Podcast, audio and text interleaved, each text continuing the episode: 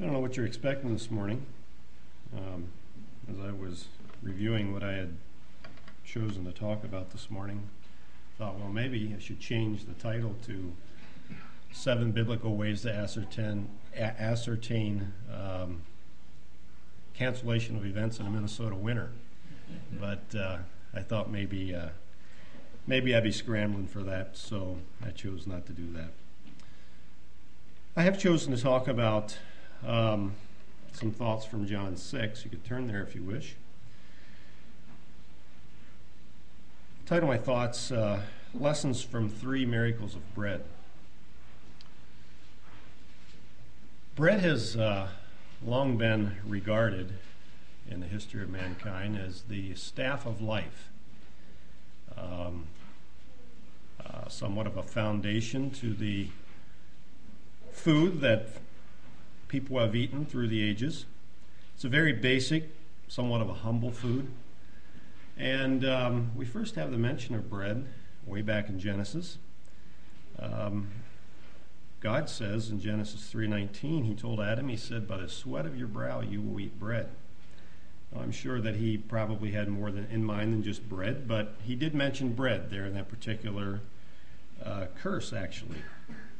Bread is very transient and easy to keep. Um, probably part of the reason that it, it is called the staff of life. Um, whenever the Israelites left um, Egypt, bread was one of the things they took with them, albeit it was unleavened. Bread is also very satisfying. Uh, the carb load in bread is relatively high, and that is a bane or a blessing depending on what side of the uh, tipping point of the scale you are on. It's something that I would guess most people enjoy. I would say there's probably very few of us that wouldn't enjoy bread. Something else I find interesting, and I don't know why this is, but um, at most formal meals, I guess you would say, uh, the first thing around the table is generally bread. Now, I don't know if you know why that would be. I don't know that uh, for sure. Um, I actually researched that just a little bit because it made me curious, and I didn't really come up with a good answer. Um, there is some thought, and I think this is probably true, that in the event of, uh, of a restaurant experience, they just as soon fill you up on bread, uh, pretty cheap fare, so on the other end, you're not digging into the desserts too hard. So that made some sense. Um, maybe it's symbolic. You know, we'll sit down, we'll get the bread in, and if worst comes to absolute worst, we at least got that done and we have something to go on. I have no idea, just some thoughts. I do remember this. Um, years and years ago, when I was quite young, my family and, and another family went out to eat, and it was not a buffet style restaurant. We sat down, it was relatively uh, busy that, that day, as I recall, at this restaurant, and uh, they just kept bringing dinner rolls just kept bringing them out, setting them on the table, and us children, we kept digging into dinner rolls. And uh, it was all said and done, Dad had a lot of plates to clean up because we were fooling rolls. So uh, he didn't take us out to eat for quite a while after that. There might be a reason for that, I'm not sure. But uh, anyway, bread is. Uh, bread is uh, somewhat mundane while I mentioned that, but there is an art to making bread. Ask anybody that has mastered that art, and they will tell you that it is indeed an art. Um, and not very many people will uh, uh, succeed in their attempt to make bread from scratch in the first attempt. Um,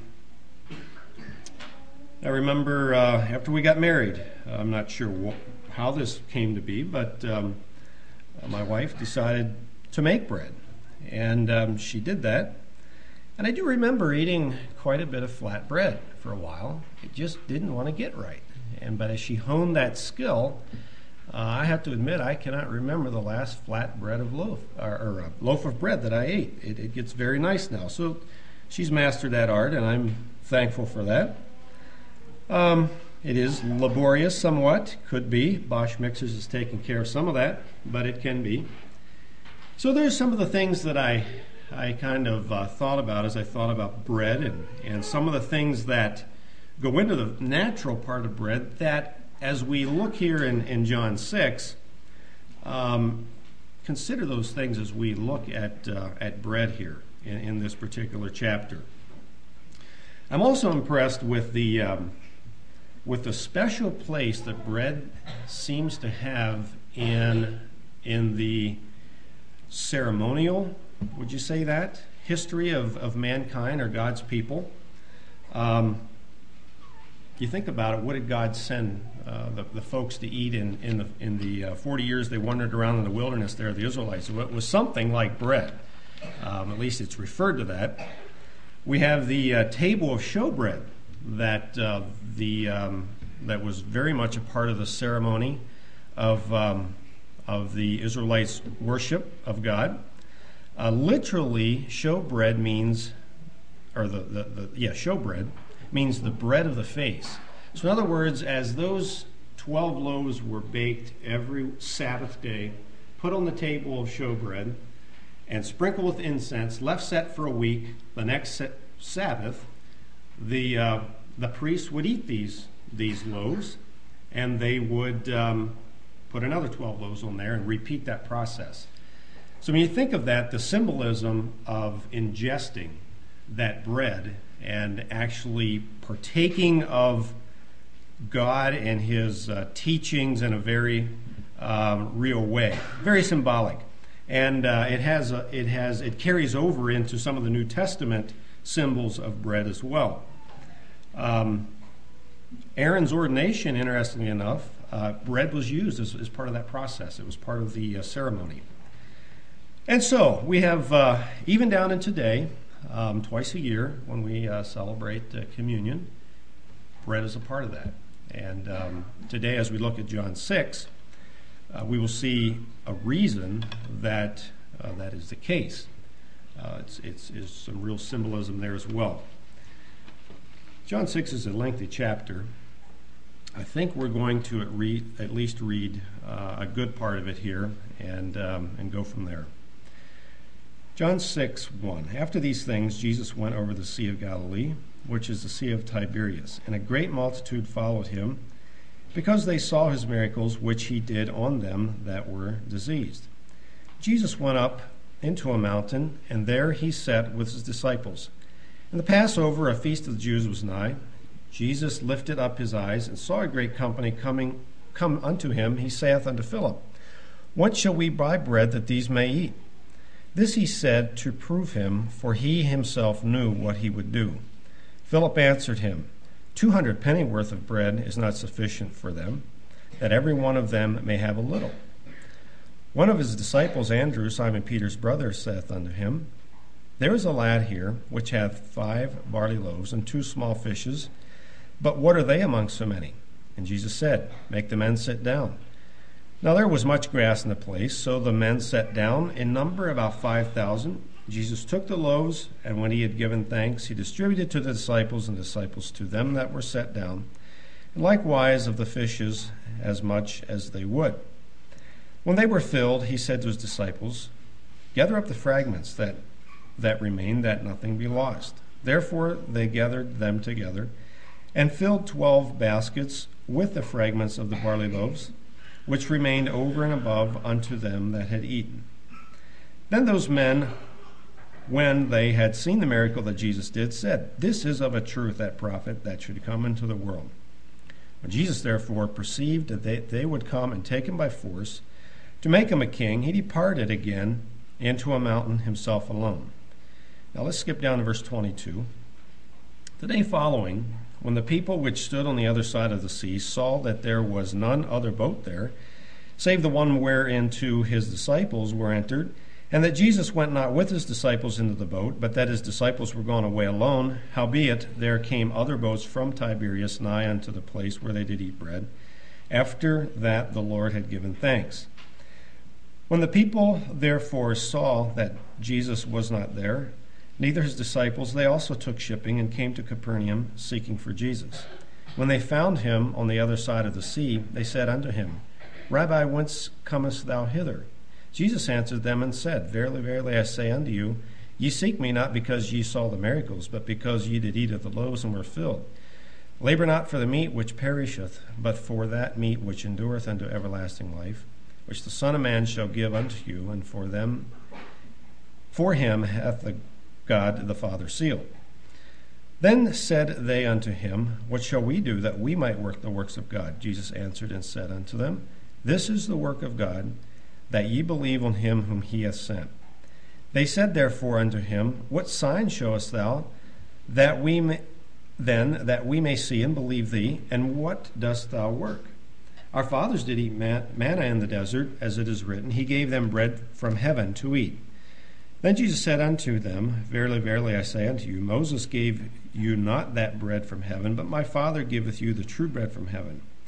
For the bread of God is he which cometh down from heaven and giveth life unto the world.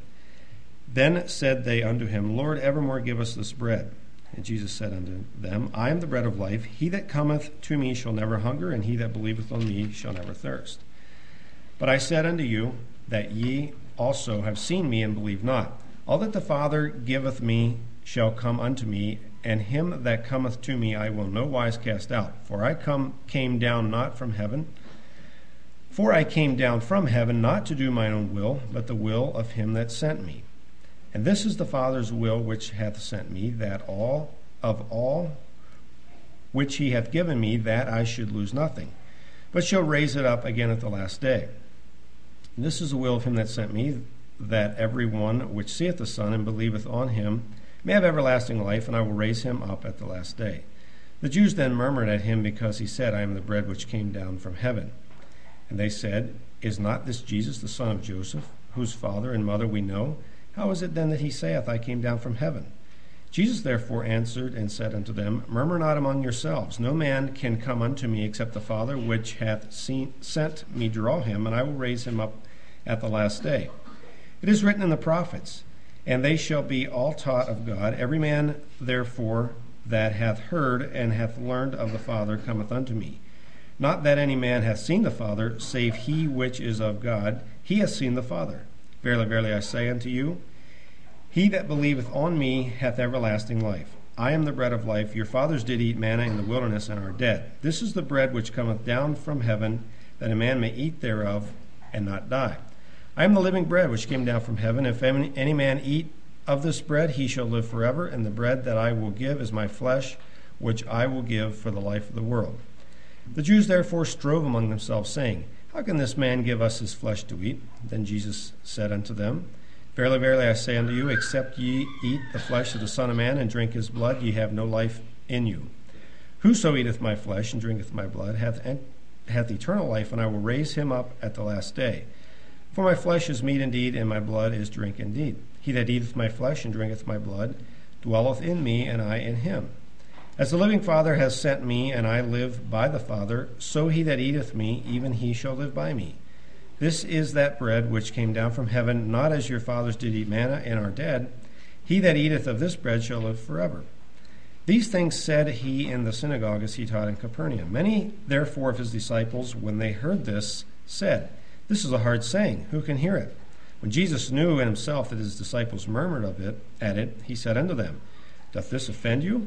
When enough when and if ye shall see the Son of Man ascend up where he was before, it is the Spirit that quickeneth, and the flesh profiteth nothing. The words that I speak unto you, they are spirit and they are life. But there are some of you that believe not. For Jesus knew from the beginning who they were that believed not and who should betray him? He, and he said, Therefore said, said I unto you, that no man can come unto me except it were given unto him of my Father. From that time, many of his disciples went back and walked no more with him. Then said Jesus unto the twelve, Will ye also go away? And Simon Peter answered, Lord, to whom shall we go? Thou hast the words of eternal life. And we believe and are sure that thou art Christ, the Son of the living God. Jesus answered them, Have I not chosen you twelve, and one of you have a devil? He spake of Judas Iscariot, the son of Simon, for it was that for it was for he it was that should betray him, being one of the twelve. All right. Going back to the beginning here, like I say, I want to talk about three different miraculous breads the way I see it coming out here in, in chapter 6. Um, starts out in verse 1, it says, After these things. To get a little bit of a background, um, if we go back into the uh, Gospels of Matthew and Mark and Luke, and by the way, uh, this is the only miracle, if I have it correctly, that is recorded in all four Gospels, which is interesting, I think. The feeding of the 5,000 here.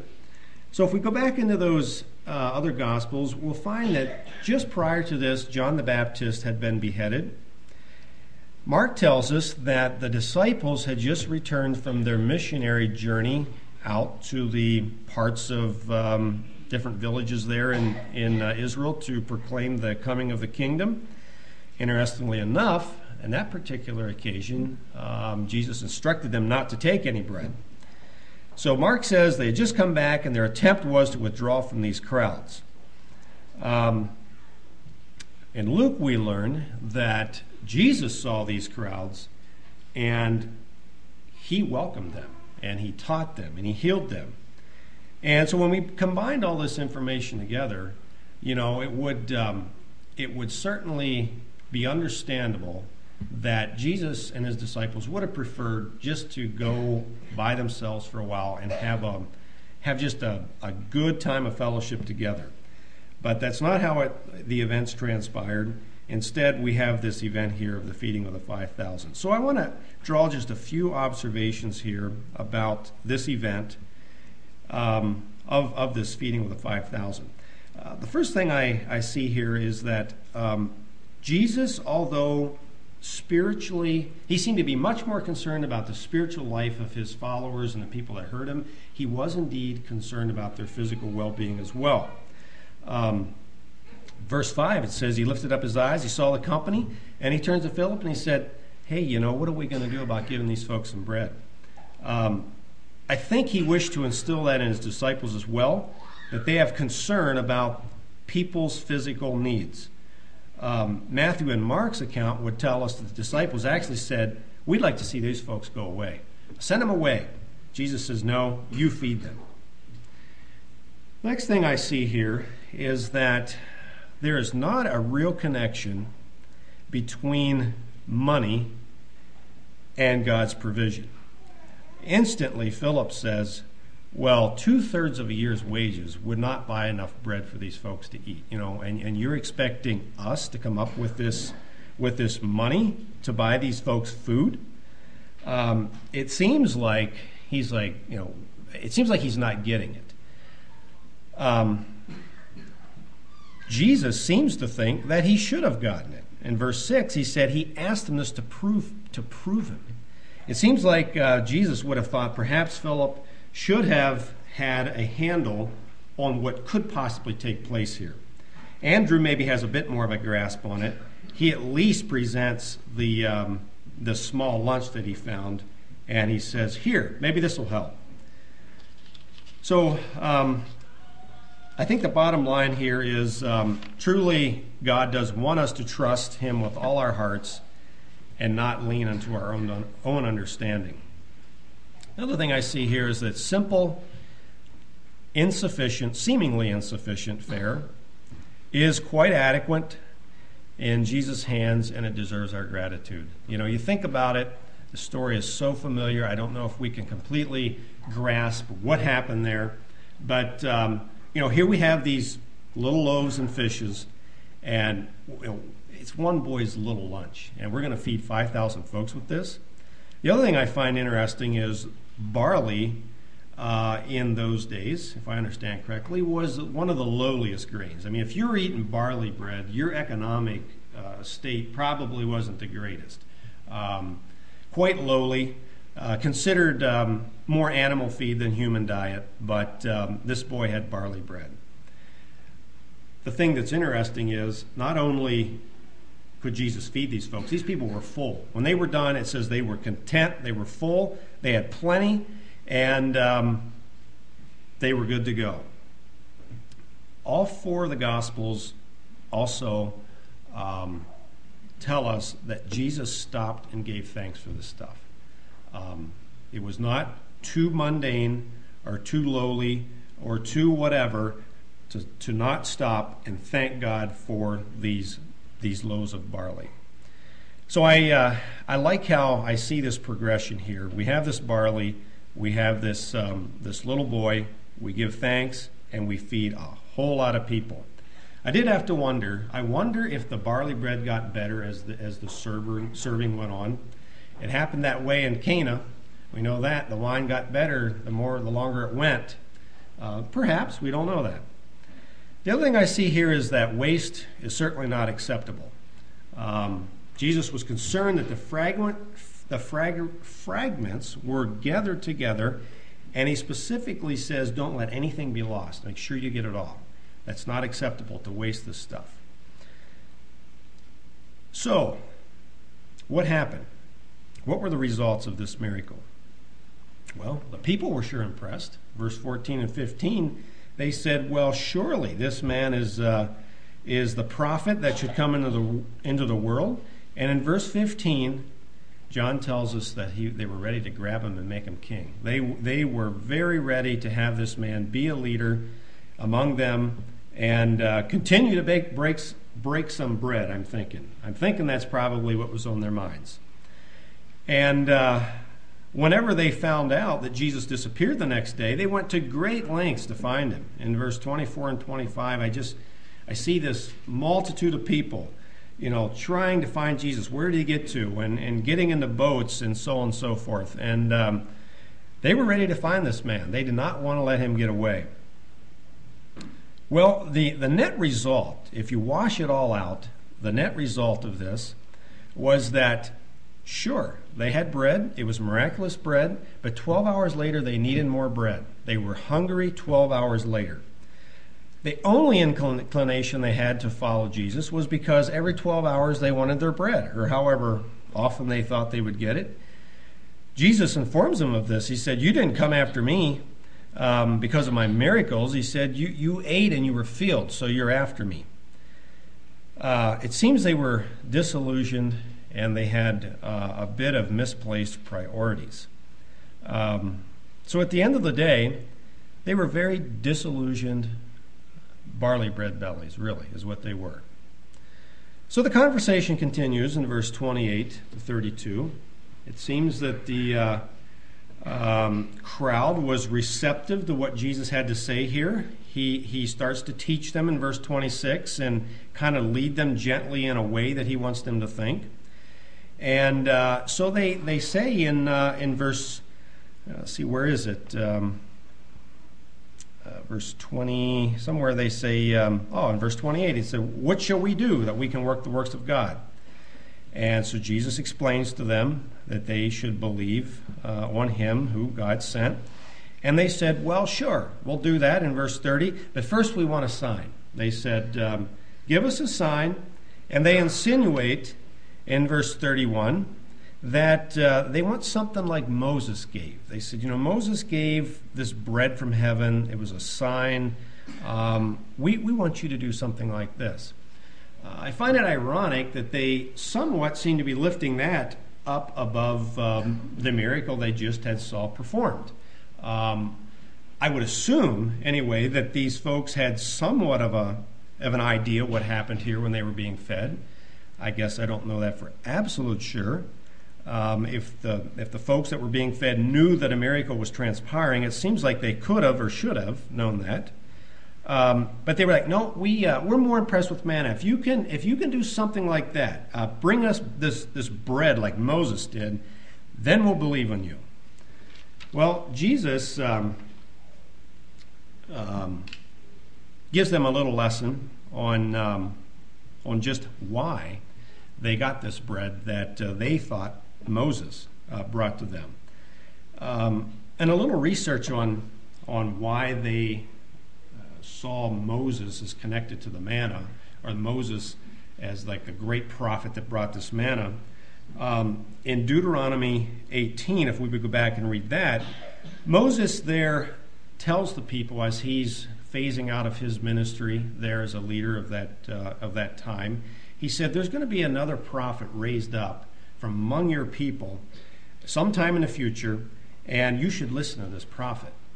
Well, through the generations, it seems that the people were indeed looking for a prophet, as we know, a Messiah.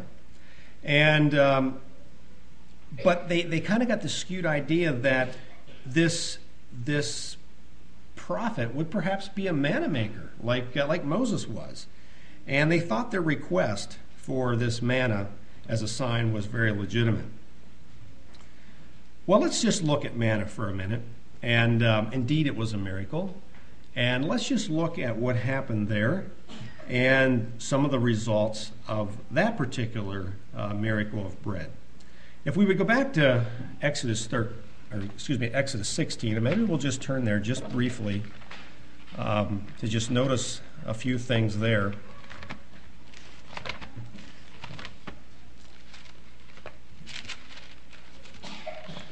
This is um, this is where they're this is where they experienced the uh, initiation of this manna.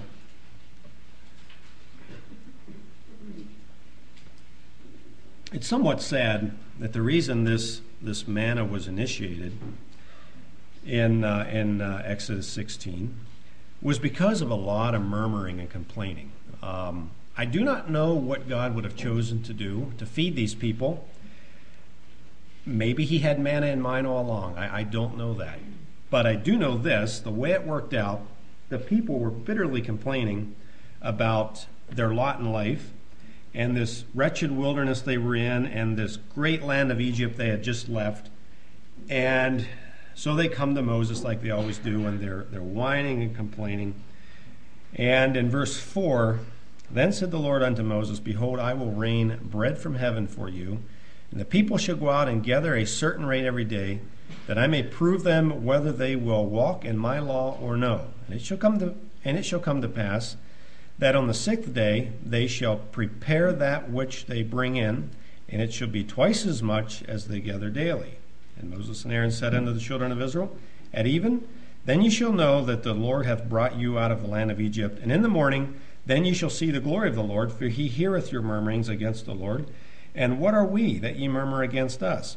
And Moses said, This shall this shall be when the Lord shall give you in the evening flesh to eat, and in the morning bread to your full For the Lord heareth your murmurings, which ye murmur against him. And what are we? Your murmurings are not against us, but against the Lord. So I'll stop reading there. So we have a, this, this bread came with some really specific directions. Um, God, in verse 4, says, I'm sending the manna for a test. This is going to be a test. Um, he doesn't call it a sign, he calls it a test. Um, and we know how this plays out. Every morning, the manna fell, Every morning you went out and you gathered one omer per person. So if you had six people in your family, you gathered six omers. It was one omer per person, no matter how big you were, how old you were, how small you were, whatever, you got an omer. That was it. And you ate that omer. That day you got rid of that omer. And um, you kept none overnight. And we all know good and well what happened if you did. It bred worms and it stank. Well, then something different happened on Fridays. You went out and you gathered two, and it didn't stink the next morning. You got to eat your second omer on the Sabbath day. It was very unique stuff. In uh, verse 31, it says, In the house of Israel called the name thereof manna, and it was like coriander seed, white, and the taste of it was like wafers made with honey. Doesn't sound like bad fare to me. Um, this seems like it did satisfy the need there at the time. But what happened later? Well, we know that story, don't we? If we go uh, into the book of Numbers, well, before we go there, we find in this chapter that every command that God gave regarding manna was broken, every one of them. Some people had to try gathering more than an omer so they could smell the stuff the next morning. Some people had to go out on this on Friday and say, "Well, we'll take our chances that maybe it will fall on Saturday."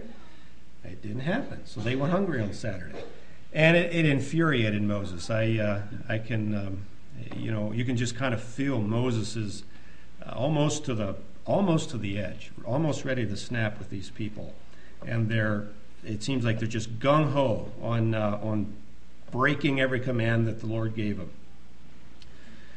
The people were satisfied one day at a time. The next morning, they needed more manna. Well, in num- Numbers 11, if we return to that, we would find that the people grew weary of manna, uh, somewhat predictably, And once again, they come to Moses and they are complaining about their situation in life. So Moses, again, predictably, cries to God in verse 2. And um, God tells him what, what is going to happen. They're going to um, they're going to have meat. He tells Moses they're going to have meat to eat.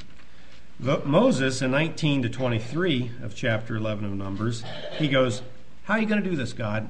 Meat for this many people? I mean, if we killed every animal we had, we wouldn't have enough meat for these people. Uh, I see, I see a, a, similarity between his response and Philip's response on how do we feed the people. You know, Philip's like, I, 200 pennies worth wouldn't be enough. Moses is like, all the animals wouldn't be enough. How are you going to do it? Well, God got it done. He sent these quail. What happened? The people went out and said the person that gathered the least gathered 10 omers. Now remember, one omer of manna was enough. The person that gathered the least of this quail gathered 10 omers. And uh, their, their gluttony, their um, absolute, um, yeah, I guess gluttony you would call it, it angered God and it said that his wrath was incurred and many died.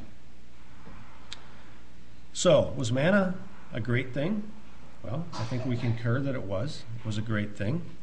Was it, was it as great as uh, the people here in our, in our lesson here in John 6 made it out to be? Well, I'm not sure. I think they had a, mis, a misperception of this. Jesus seems to bring this out it seems that Jesus wanted to drive home with these people that while the people on this manna diet were physically sustained, it did not guarantee life. What happened to every one of those people, or at least a certain generation that wandered around in that wilderness? They all died. So it did not guarantee life, and it for sure left them spiritually wanton. It certainly did not do much for their spiritual life. Perhaps could have, but it certainly didn't. Jesus uh, drives us home in verse 49 and 58 of John 6. He says, Your fathers ate this manna, but they all died. Again, I, I want to stress it was truly a miracle, but God says in Deuteronomy 8, He says, I gave this bread to humble and to test them. He said, That was the reason I gave that bread. And humbled and tested they were. So, when we look at manna, we, we pull this all together. Manna was certainly a miracle. It was certainly something in God's plan. It was certainly something that a generation of people enjoyed. But it only lasted for a few years, and one day it stopped. There was no more manna. And we have to concur that it did not have a, dynamic effect on that generation. And generations later, their posterity, the posterity of these people that had enjoyed this manna, had this disillusioned idea that it was some sort of a sign that Moses gave, and they almost idolized this stuff. And um, Jesus tells them, if we would have looked in John 5, verses uh, 45 to 47, he said, If you would really believe what Moses said, you'd believe me too. But it certainly did not have that effect on them. Well, let's come to the last bread, and this is what um, Jesus spends the bulk of his time on here in this chapter, and that is the bread of life. So, some observations from the bread of life. After Jesus whets their appetite here in verse 33, and they start asking him questions, and he begins to respond to their inv- invitation to teach. He declares himself in verse 35, verse 51, and verse 48 that I am the bread of life. The bottom line, I think, that Jesus was trying to teach here is that there's only one source of life, uh, and He is that source. Now, today, that's considered a bigoted thing to say, that there's only one source of life. But folks, never forget that. Jesus said it, and that's the way it is. There is one source of life, there is one way to salvation, and there's only one, and that's through Jesus. That's not bigoted, that's just the truth. Another observation from the bread of life is uh, while this bread is available. It, uh, you can partake of it, I can partake of it. It can't be purchased, and we, but we must put forth effort to obtain it. It just won't fall into your lap. Now consider that whenever you put that up against the manna we talked about and the bread that fed the 5,000. Um, that manna was only available to the Israelites. Nobody around the Israelites got to partake of that manna. The bread that fed the 5,000 5, only fed the 5,000. There was not people in the towns around that got that bread. It was, it was quite isolated to a certain group of people. However, the bread of life is available to the whole world. Anybody that wants to eat of this bread certainly can. However, I also want to stress here that, as I mentioned before, it will not fall into your lap. Verse 27, Jesus says it's something that must be labored for. Verse 35 and 37, he talks about coming. He said, He that cometh to me. If I'm coming somewhere, I am putting forth some effort. I have to do my part to get this bread. Verse 40 and 47, he says, You have to believe on me. If I'm believing on something, it's a choice. I, I choose to believe this thing. Verse 54 and 56, he says, he talks about eating this bread. If uh, I'm eating, I'm certainly making a conscious decision what to put in my mouth when I'm eating. And um, so you have to labor, you have to come, you have to believe, you have to eat. There's some things that you must do if you wish to partake of this bread but you certainly can. It's welcome to, to, uh, to everybody. Also, I see that, uh, as far as I can tell from this chapter, there's no limit to the amount you can consume or I can consume, um, or to the people that can participate. Um, in the uh, event of manna, you got one omer. That was it. No more. We talked about that. In the um, feeding of the 5,000, you got one fill up. That was it. There was no more. When you participate in eating the bread of life, there is no limit. You can have as much as you want to consume. I'm thankful for that. Um, if I eat too much bread in the physical sense, I may regret that. I may, um, I may get a little bigger than I wish to get. On the contrast, if you eat the bread of life, uh, it will not have detrimental effects to your spiritual life. The other thing I notice about this bread is that it attracts only a certain amount of people. Even though it's available to everyone, it only attracts a certain amount of people. Look at verse 44. It says, No man can come to me except the Father, which hath sent me, draw him, and I will raise him up at the last day. He repeats this idea in verse 65, and he said, Therefore said I unto you, that no man can come unto me except it were given unto him of my Father. Now, what does that all mean? I, uh, I uh, listened with some interest to our discussion in Sunday school about the whole um, concept of predestination, how that, how that fits or doesn't fit with our uh, thinking on, on that idea of theology. And we, I think sometimes we back away from Um, from discussing this because it doesn't quite fit the way we look at it. And I'm not here with any big insight. However, we cannot deny the fact that there's something to do, or God has a part to play in drawing us to Him. How that works, I am not completely sure. But it says quite clearly here that God plays a part in that. I did notice in Ephesians there in our lesson um, that we were studying, in, in verse 11, it talks about being predestined after the counsel of his own will. I'm going to just simply say today, I don't know all the nuances of the counsel of God's own will. I don't, I don't understand that completely.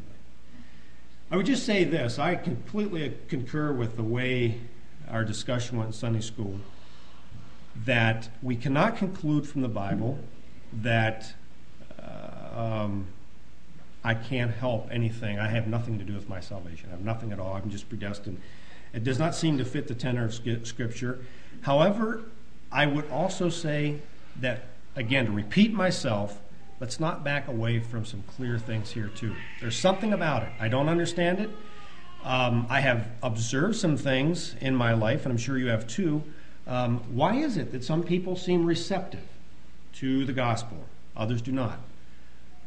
I don't know. Does it have something to do about um, their um, being open to being drawn by, by God? Again, I, am not sure, but I would, I would tend, to, tend to conclude that it does. Um, and I guess we don't have to um, solve that mystery this morning. But I would just repeat that certainly, if you don't have a, if you do not want to have a taste for this bread, if you do not want to have a part of this bread, if you do not want to um, embrace it with what, with all your heart, you, you won't. You won't. It won't. It won't just happen to you. You you have to be you have to be drawn to it um, by the Father. And I guess I'll leave it at that. If you uh, if you have more insight on that, I'd be very happy to hear about it. Well, what's the result? Well, the earthly bread we talked about could not give spiritual life. But interestingly, it seems that if we're focused on spiritual bread, we're promised that God will also look out for our physical needs. That doesn't come out terribly clearly here in, uh, in this chapter, except for um, where he talks about, I want you to focus on laboring for the spiritual bread and not so much about uh, laboring for the physical. He does mention that. But it's, it's a New, New Testament idea. Seek first God's kingdom. These other things will be looked after. What is the absolute net result here? Well, verse 39, verse 40, verse 44, verse 54, verse 58 eternal life, eternal life, everlasting life. It's repeated over and over. If you'll eat this bread of life, you'll have eternal life. It seems like that's something that even the basest of men would, would aspire to. Um, when you consider that 17.6% of the GDP is spent on health care in this country, it seems like we want to eke out as many years as we can. God says, You follow me, you eat this bread, you can die and you can live forever. I mean, what kind of a guarantee is that? Is anybody interested in that this morning? Uh, I truly am. It seems like the other breads left people disappointed, disillusioned, confused maybe maybe misunderstanding a few things. Whereas this bread, you eat it, you will understand more. You will not be a disillusioned person. You will not be a disappointed person. Well, we have to bring this to a close. The thing I find the most interesting about these three miracles of bread is that it seems like it it uh, groups the people into three different groups. So we have the first group, that was chasing the, the um, bread they got around there whenever Jesus broke it to them.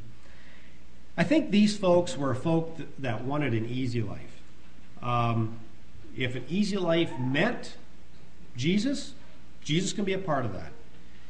If it's just as easy to live an easy life without Jesus, get him out of the way. Whichever way is easy, I'm going with that.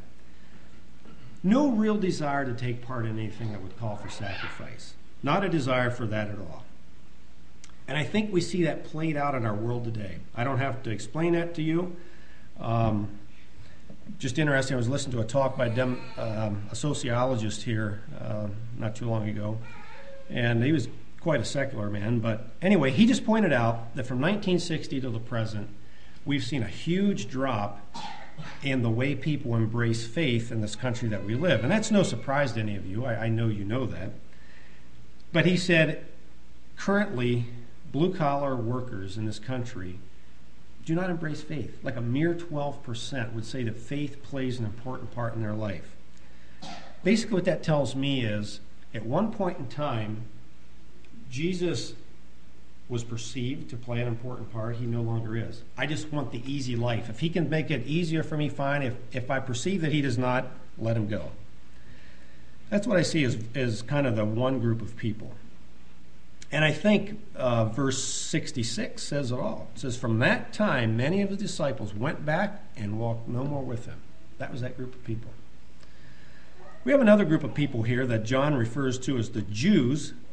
And these Jews seem to be the one that Jesus was directing his teaching to on why they shouldn't be so hung up on this manna, why manna was not the end all be all.